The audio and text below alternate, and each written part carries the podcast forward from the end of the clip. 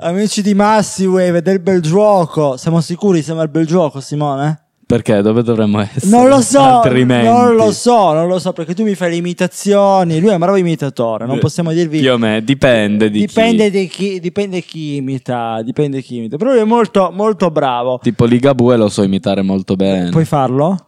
La prossima volta. La prossima hype, volta ah, vedi, fa, fa suspense, bravo, bravo. O suspense, non lo so, eh, come volete voi.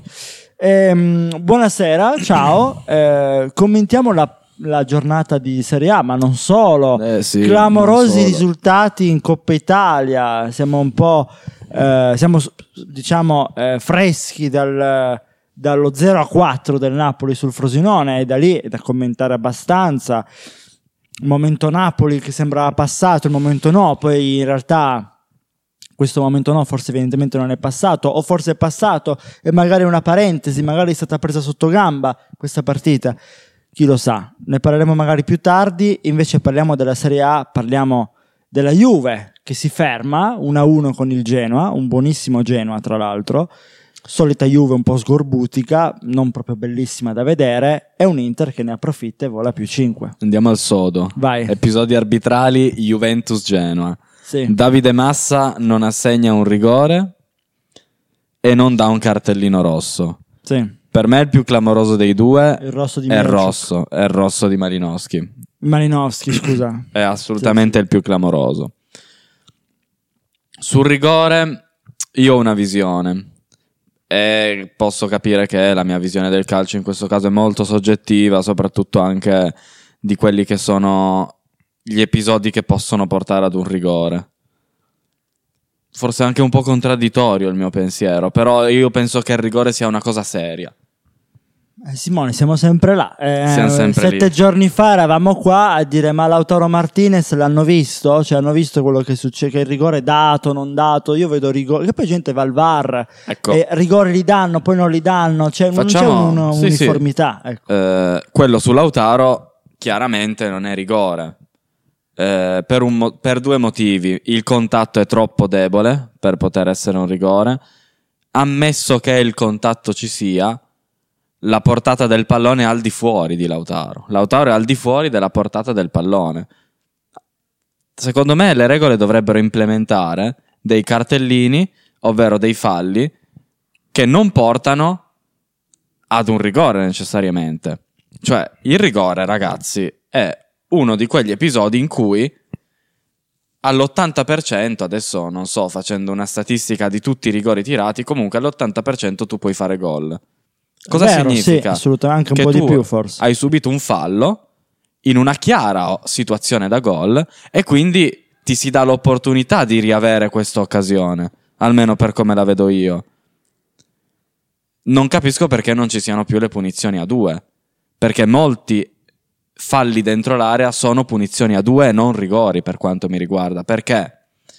Quando un giocatore si porta la palla al di fuori del, del campo e non la prenderebbe in nessun caso e viene tranciato da un intervento ehm, fuori tempo, è fallo, è chiaro che sia fallo, ma non è fallo da rigore per me. Perché? Perché quell'intervento non va a precludere la possibilità di fare gol e non preclude una chiara occasione da gol.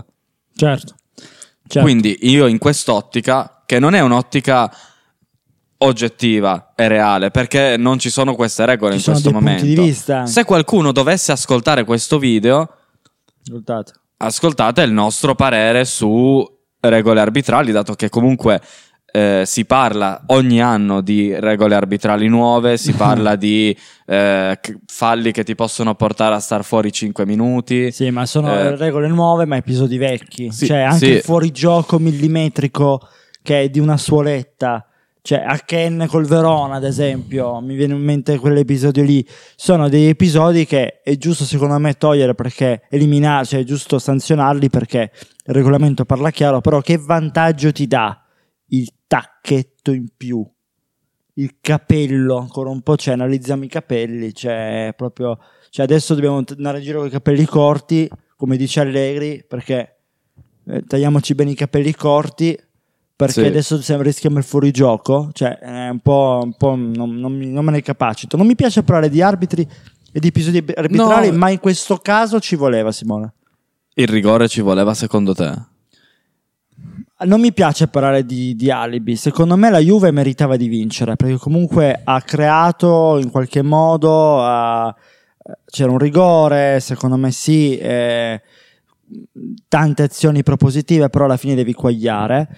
E secondo me la Juve poteva vincere e doveva vincere. È anche vero che il Genoa, storicamente, eh, la Juve la- lo patisce un po'. Solitamente, eh, anche nelle stagioni da 102 punti, perde, pareggia. e- insomma, il Genoa non si sa come mai è sempre, osti- cioè, è sempre ostile. Ecco, Eh, è una partita sempre complicata. È il campo. È il proprio. campo, No, io, fuori casa, sì, è ehm, vero. Secondo me l'appunto che abbiamo fatto è molto più incline a parlare di quelle che sono le regole e di come il calcio può evolvere. Secondo me è doveroso farlo nell'ottica in cui il calcio sta perdendo tifosi, spettatori. Secondo me anche variare alcune regole arbitrali in- nell'ottica di migliorare la spettacolarità di una partita può essere importante. Per quanto riguarda la partita Juve-Genoa, io sinceramente penso che la Juve non abbia fatto poi più di tanto per meritarsi la vittoria e che l'1-1 Dopo l'1-1 io parlo. eh. sia un risultato tutto sommato giusto che ci può stare perché comunque il Genoa ha messo in campo una squadra Certo. che ha dato fila da torcere alla Juventus comunque è una squadra organizzata è una squadra organizzata senza andare a, a tirare fuori diciamo aggettivi assurdi è una squadra organizzata il Genoa per cui la Juve ha un po' sofferto, secondo me si è avverata una di quelle situazioni di cui parlavamo qualche puntata fa, o, o meglio. Eh, Ti sto ascoltando. No, no, perché sto pensando a quale puntata, ma non è troppo rilevante. Magari è in quella che non abbiamo pubblicato. Eh, non possiamo dire perché non l'abbiamo pubblicata. Abbiamo fatto una cosa hot e non potevamo. No, non è vero. No, però il fattore che dicevamo, se tu vinci tutte le partite 1-0, eh, prima o poi una la pareggi. La pareggi anche magari se meriti di vincere, perché prendi quattro pali, perché la palla non entra, perché non, non riesci proprio a fare quei due o tre gol che ti permetterebbero di avere la, la vittoria certa. E quindi secondo me qui si è un po' visto qual è il punto debole di questa Juventus. E il punto debole di questa Juventus eh, contro il Genoa è stato l'attacco, probabilmente. Io non voglio dare la colpa a un solo giocatore, ovvero Vlaovic. Io darei la colpa a tutto l'assetto offensivo, però. Sì, pro- Perché in probabilmente questi ultimi sì. mesi l'attacco Chiesa e. Chiesa e Vlaovic ha fatto. Beh, Chiesa ha fatto il rigore, ha battuto il rigore. E poi sull'episodio di rigore bisogna parlarne, eh? Sì, Perché stavi per dire la stessa cosa, sì, scommetto. perché non è Eh. un atteggiamento che mi piace. No, dopo No. ne parliamo. Però di fatto sono 5-6 gol quello che hanno fatto la coppia. Eh, però bisogna dire la verità. Per quanto riguarda il rigore, a me è piaciuto il gesto. Perché doveva batterlo Vlaovic, prende la palla Vlaovic, Vlaovic dà la palla a eh, Chiesa, gli dice lo batti tu. E lì Chiesa guarda, dice, ma sei sicuro? Chiesa lo batte, fa gol e poi dedica il gol, questo è tuo.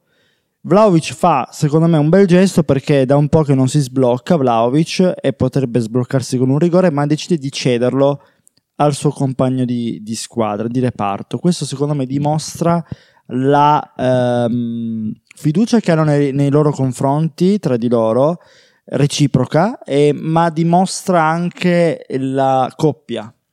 Cioè Vlaovic e Chiesa sono davvero una coppia eh, e sono una bella coppia. Peccato che una coppia un po' in difficoltà, secondo me a livello realizzativo, perché poi di prestazioni non ho nulla da recriminare, soprattutto a Federico Chiesa. Per te questa cosa non è piaciuta? Cioè a te questa cosa non è piaciuta, come mai? Eh, non mi è piaciuta proprio per nulla. Sono d'accordo con te sul rapporto. Secondo me c'è un bel rapporto tra i due che può anche evolversi nel tempo perché Vlaovic è un calciatore che ha dei colpi, l'ha dimostrato, non può averli persi. In questo momento, però, un atteggiamento del genere da parte di Vlaovic, che dovrebbe essere Ah, dici, ho capito. un calciatore sì, che sì. ha fame, fame, fame di gol, non trovo un motivo per cui Vlaovic dovesse cedere il rigore a Chiesa, se non quello di dire ho sbagliato un rigore la volta precedente, non me la sento ancora. Ho un problema di Era- personalità. Era dicendo. meglio che Vlaovic sbagliasse il rigore, ma che affrontasse questa cosa rispetto a cedere l'occasione a, a Chiesa. Perché è importante che Vlaovic cresca. E qui, secondo me, Allegri doveva tenere il pugno duro perché il primo rigorista è il primo rigorista. E quando si sceglie il rigorista non lo si fa così per fare. È una cosa seria, il rigorista. Ah, certo. Voi cosa ne pensate? Perché qui sono due punti di vista diversi, ma poi alla fine non così troppo. Cioè, lui, secondo me, a te è piaciuto il gesto di cederlo a Chiesa. Ti è piaciuto a livello di. Mi fa capire che c'è empatia tra i due, Bravo, bravo. c'è dialogo, Ti comunicazione. piace da quel punto di vista, però tu lo guardi anche da un altro, da un altro Sì. occhio, cioè da un altro punto di vista. Dici, però tu perdi personalità così. Dov'è stata la fame di Vlaovic in quell'occasione? Io non voglio dire C'era più paura. perdi o personalità o Vlaovic è in crisi perché è un, è un aggettivo. Però, visto che Vlaovic è nettamente al di sotto rispetto a ciò che dovrebbe fare, Mm. anche in termini numerici vero, proprio. vero. No, no, ma assolutamente. Perché cedere quell'occasione che è tua? E non è tua perché sei Vlaovic e perché sei l'attaccante. C'è un motivo se sei il rigorista. Perché probabilmente in allenamento avranno visto che è il migliore a calciarli. Sì, E mi chiedo, va bene, capita di sbagliare un rigore, fa parte del gioco. Eh, abbiamo un giocatore che probabilmente è entrato in un loop, eh, Jorginho, che Eh sì. non ne sbagliava uno e non, adesso non ne fa era uno. abituato a farli tutti, ne ha sbagliato uno e si è probabilmente ritrovato ehm, dentro qualcosa di nuovo perché E quindi- è una eh, sensazione che non conosceva. Quindi è normale sbagliarli. Cioè, eh, quindi sbaglio si anch'io. affronta. Io sono contento che Spalletti gli abbia fatto calciare il rigore. Perché Giorginio deve affrontare una questione. Questa questione l'affronti nelle qualificazioni, l'affronti dove puoi farlo contro la Macedonia del Nord, perché Giorginio deve essere pronto all'europeo. E Vlaovic era un terreno fertile per poter affrontare questo rigore dopo ehm, il fallimento della scorsa giornata, non mi ricordo di quando. Però io ti, ti faccio una domanda: è più una carenza di personalità o è più un atto generosità, di generosità e di empatia per il suo compagno di squadra? Allora, io non voglio, come ti dicevo, secondo me mancanza di personalità è troppo poco per poterlo stabilire. Nel senso che Ma di stiamo que- di parlando quella di un roba lì. rigore ceduto Di alla fine. lì. sì. Però io penso che sono, sono combattuto, nel senso che, come dici tu, è un atto di generosità Ma da un o lato. Vlaovic non è stato in grado di affrontare una possibile, diciamo, ha ritardato l'incontro con il rigore. Dopo Ci può stare anche, dai. Ci può stare. Sì. Stare. Se, dipen- come ti ripeto, secondo me quello era un contesto favorevole per Vlaovic. Era il contesto pe- favorevole per Ci riprovarci. vediamo al prossimo rigore di Vlaovic. sì, sì, ci vediamo al prossimo rigore di Vlaovic. E vediamo cosa ne No, pensi. hai ragione, perché per umanità non possiamo dire è obbligatorio, perché un giocatore non se la può, può anche non sentirsela, però ci stare. sono contesti e contesti. Quel contesto lì, dove dovevi sbloccare la partita col Genoa, secondo me era un contesto adatto per poter riprovare. Che non sono magari io che faccio troppi collegamenti o overthink o in questo caso. Secondo me la squadra lo sente poi questa cosa. Ieri ero con dei miei amici, ehm, parlavamo appunto della loro squadra che giocano un torneo absolute, hanno un Eh, problema. Li eh, conosco i tuoi amici. hanno un problema, gli manca sostanzialmente un attaccante. Eh, nella scorsa partita è rientrato un loro attaccante e un ragazzo mi ha de- ci ha detto a tutti noi: Cavolo, io per dieci minuti ho avuto la percezione di giocare a calcio perché avevo un attaccante che mi faceva i movimenti giusti davanti. Quindi È il regista offensivo. questo fa capire proprio come esiste questa coralità di squadra, cioè non sono esiste il cuore, la squadra nel calcio, è molto importante. Non esiste un solo giocatore che fa gol, esistono delle sensazioni che 11 giocatori si trasmettono e da cui tutti ne devono ricavare motivazione, autostima, capacità di andare giù e, e distruggere la partita. La partita storta può capitare. Secondo me la Juve contro il Genoa ha perso un'occasione in quest'ottica, che è definita certo. dalla mancanza ancora forse di una personalità di squadra. Probabilmente sì, cioè alla fine il culo prima o poi finisce, qualcuno ha detto, qualcuno ha scritto. Probabilmente secondo me non è anche fattore di culo. No, no, Eh, non è un Prima o fattore poi di devi culo. anche pur sbagliare. Chi non ha sbagliato è l'Inter. La Juve è in crescita. E fa, è un- è un- fa parte della crescita. E a non arrivare dove puoi arrivare. a- a Locatelli- capire qual è il tuo potenziale. A Locatelli gli hanno chiesto appunto, ma ci credete allo scudetto? E lui ha risposto sì, ci crediamo, però comunque l'Inter è avanti, è più forte e noi siamo giovani. Non è una brutta analisi, alla fine è la verità. No, la Juve ha tanti giovani, la Juve è una squadra giovane, no? Non solo del nome, diciamo. Eh, per una volta è giovane, ecco. E L'Inter invece non sbaglia. L'Inter fa una bella partita, vince 2-0 contro la Lazio, la Lazio poi prende un cartellino rosso, la Lazio che oramai dovremmo chiamare, se fosse un film, la Lazio si chiamerebbe Profondo Rosso in questo momento. sì, perché Beh. la Lazio si trova in, un- in una posizione poco piacevole. Eh, adesso guarda, penso che sia undicesima, sì, ricordavo bene, undicesima. E dalla Lazio ci si aspetta qualcosa di più. È vero che le prime dieci sono interessanti perché poi c'è la Fiorentina che comunque si sta facendo vedere, il Napoli che è quinto, l'Atalanta, ok, la Roma sta risalendo e poi c'è il Torino e poi c'è il Monza. Io voglio analizzare il Torino e il Monza. Il Monza perde 0-3 col Milan, ok, ma il Torino vince 1-0 con l'Empoli. Io ho visto la partita Torino-Empoli e io non voglio analizzare la rovesciata di Sanabria, io voglio analizzare il divertimento che mi ha dato il Torino. Io non spendo quasi mai parole sul Toro, eh? però a me è piaciuto. Mi è piaciuto molto, ho visto una squadra che gioca a calcio, ho visto una squadra che propone, ho visto qual- una squadra che comunque ci prova. E questa squadra merita la top 10, merita assolutamente di giocare, tra- di giocare, ma merita assolutamente di essere tra le prime 10 squadre del campionato italiano.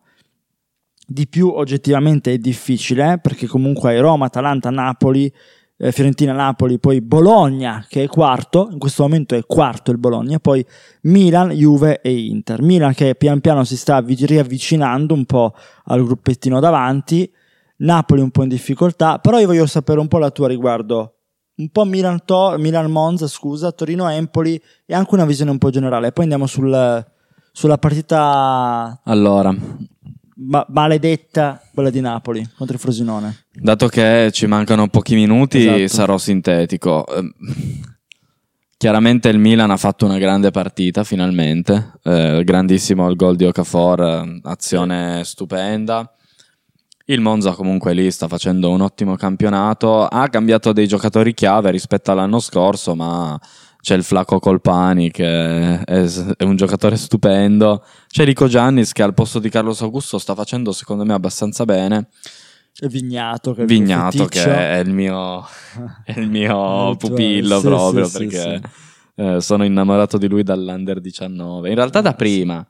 Però l'ho visto per la prima volta nell'Europeo Under 19 di quest'anno, che tra l'altro l'Italia ha vinto, se non sbaglio. Sì, Comunque, per quanto riguarda il Torino, invece, penso che sia una squadra che ha dei giocatori importanti. Quello è il suo punto in classifica. E che se riesce a interiorizzare gli insegnamenti di Juric può davvero far divertire, perché le squadre di Juric per intensità divertono. Mentre parlando della Lazio, la Lazio non ha fatto una bruttissima partita con l'Inter. Io penso che l'Inter abbia nuovamente vinto una partita di forza, poi ha portato totalmente dalla sua parte l'i- l'inerzia del match, per cui c'è stato poco da dire alla fine. Ehm, la Lazio ha regalato la partita all'Inter in determinati episodi. Marusic sbaglia il passaggio per Lautaro, gran gol di, di, di Turam che è anche un grandissimo Barella che fa assist, ma solo nel secondo tempo. Io sto vedendo un Inter che nel primo tempo a volte fatica un po' a carburare. E si sblocca poi nel secondo tempo. Secondo me È vero. l'Inter è, È vero. i minuti chiave dell'Inter sono dal, dal cinquantesimo al settantesimo. Sono i minuti chiavi spiegazione, se dell'Inter. vuoi. Vai. L'organico quando è tanto forte, a parte che hai delle seconde linee che tanto seconde linee non sono e quindi i subentrati possono fare la differenza, ma la differenza dell'organico ma anche della rosa titolare, cioè se io gioco con una squadra più forte della tua, tu puoi anche tenermi testa, però io sono talmente tanto più forte che alla lunga poi cedi. E questa secondo me è una delle situazioni che capitano Sì. spesso. Capitava nella Juve. La Juve vinceva spesso negli ultimi minuti perché poi quella Juve di diversi anni fa era tanto più forte e questo capita con l'Inter in questo momento. Eh, comunque il bagno di sangue della Lazio continua in Champions League Eh, perché sì, sì. pesca il Bayern Monaco. Sì. L'Inter pesca L'Atletico. l'Atletico Madrid e Eh, invece era la, il. Napoli il Barcellona. Il Napoli il Barcellona. Quindi insomma diciamo che si poteva avere di meglio. Sì, allora, chiaramente la Lazio è, è considerata con un piede dentro la Champions, se non addirittura già fuori a, a Fuori partire, dalla però il Champions. campo, sì sì. No, no, con un piede dentro la Champions, cioè tutto il corpo fuori e un piede dentro, intendo così. Ah sì, solo il piede dentro. Esatto, poi solo il- certo, poi il campo deve dare il suo verdetto. Eh, sulla carta invece è una partita che io trovo alla pari è Napoli-Barcellona. Ma sai che anche secondo me, perché Eh, Napoli ha ritrovato, Sì, sembrava, sembrava aver sembrava. ritrovato... È un eh, passo parecchio falso quello contro il Frosinone. Sembrava aver ritrovato il gioco, la dinamicità, il divertimento spallettiano con un Mazzarri gestore, come l'abbiamo definito un paio di puntate fa, e abbiamo comp- fatto davvero i complimenti a Napoli e con questo ci colleghiamo a quello che succede a Napoli contro il Frosinone, perché è vero, Frosinone non è una squadra da Serie B, è una neopromossa, ma è una neopromossa con dei giovani interessanti, piena di giovani, dove s- finalmente stanno uscendo fuori e vengono valorizzati come Sule e Caio Jorg, ma possiamo anche citare altri giovani interessanti del eh, Frosinone, che insomma Marchizza ad esempio, sono gio- giocatori davvero Caio eh, Jorge. che- sì, sì, abbiamo già citato prima, insomma, sono tutti, speravo di non, di non perdermi nessuno. Eh, Paul Eh, Lirola, anche lui è un altro sì, ormai quelli. anche se Lirola comunque... Comunque è una squadra giovane ma davvero importante, propositiva. Quindi posso capire che la Frosinone non sia una squadretta, per carità, però perdere in casa 4 a 0 dire che è eccessivo è davvero tanto. Io ora non mi spiego perché. Mm, vogliamo, cioè, è, è un non ritrovarsi del tutto. Forse si è data priorità al campionato e non alla, alla Coppa Italia. Cioè, io non me lo spiego tutto questo. Lascerei questa questione aperta. Vediamo la prossima partita. Sì, sì, secondo me bisogna vedere la prossima partita eh, per capire davvero a che punto è il Napoli, Sì. cioè a che punto è il suo ricostruire. Io ora voglio cercarmi la formazione ufficiale perché io voglio capire chi è che ha giocato, cioè se abbiamo giocato io e te o non lo so perché mm, è incredibile questa cosa. Tra i titolari c'era Simeone, ok. Eh, c'era, beh, c'erano molte riserve. C'è Caiuste, Demme, Gaetano a centrocampo, quindi centrocampo davvero di riserve. Poi Lindstrom, eh, Simeone, Raspadori, comunque non, non così male. Zanoli, Ostiger, Nathan, Rui e Gollini. Cioè praticamente la- la- quasi tutto il Napoli B, ecco, le riserve. Invece la Lazio, la Lazio, scusate, il Frosinone ha giocato con quasi tutti i titolari. Questo però non si spiega, cioè nel senso davvero devi perdere 4-0. Poi subentrati del Napoli ci sono stati Lobotka, Di Lorenzo e Kvaratskhelia, quindi e Osimen, scusate. Quindi un modo per ri- riaprirla ce l'avevi. Dall'altra parte è subentrato Ghelli, Sule, tra l'altro, Pollirola e Arrui, tra l'altro, un altro giocatore Non ho una risposta. Io non proprio. riesco ad avere una risposta anch'io perché vedendo le formazioni sono formazioni tutto sommato è vero di seconde linee, ok, ma è un po' eccessivo. È un po' eccessivo perdere così tanto. Io sinceramente non riesco a trovare una ragione a tutto questo. Come ti ho detto, lascerei la questione aperta. Sicuramente, è la, è la tua tosse anche. Vabbè, vedremo, vedremo. Lasciamo la questione aperta, vedremo questo Napoli in campionato. Se continuerà bene in campionato, magari anche in Champions, forse è stato un flop eh, temporaneo, oppure ancora deve ritrovarsi, chi lo sa. Noi ci ritroviamo però settimana prossima con la puntata natalizia, quindi vedremo che sorpresa vi possiamo portare. Speriamo di, di avere una sorpresa. Simone, ti saluto. davvero. Ciao a tutti, alla prossima. Tu devi smettere di rubarmi i saluti, eh? Ciao! Forza Monca e Juve. Forza Monca.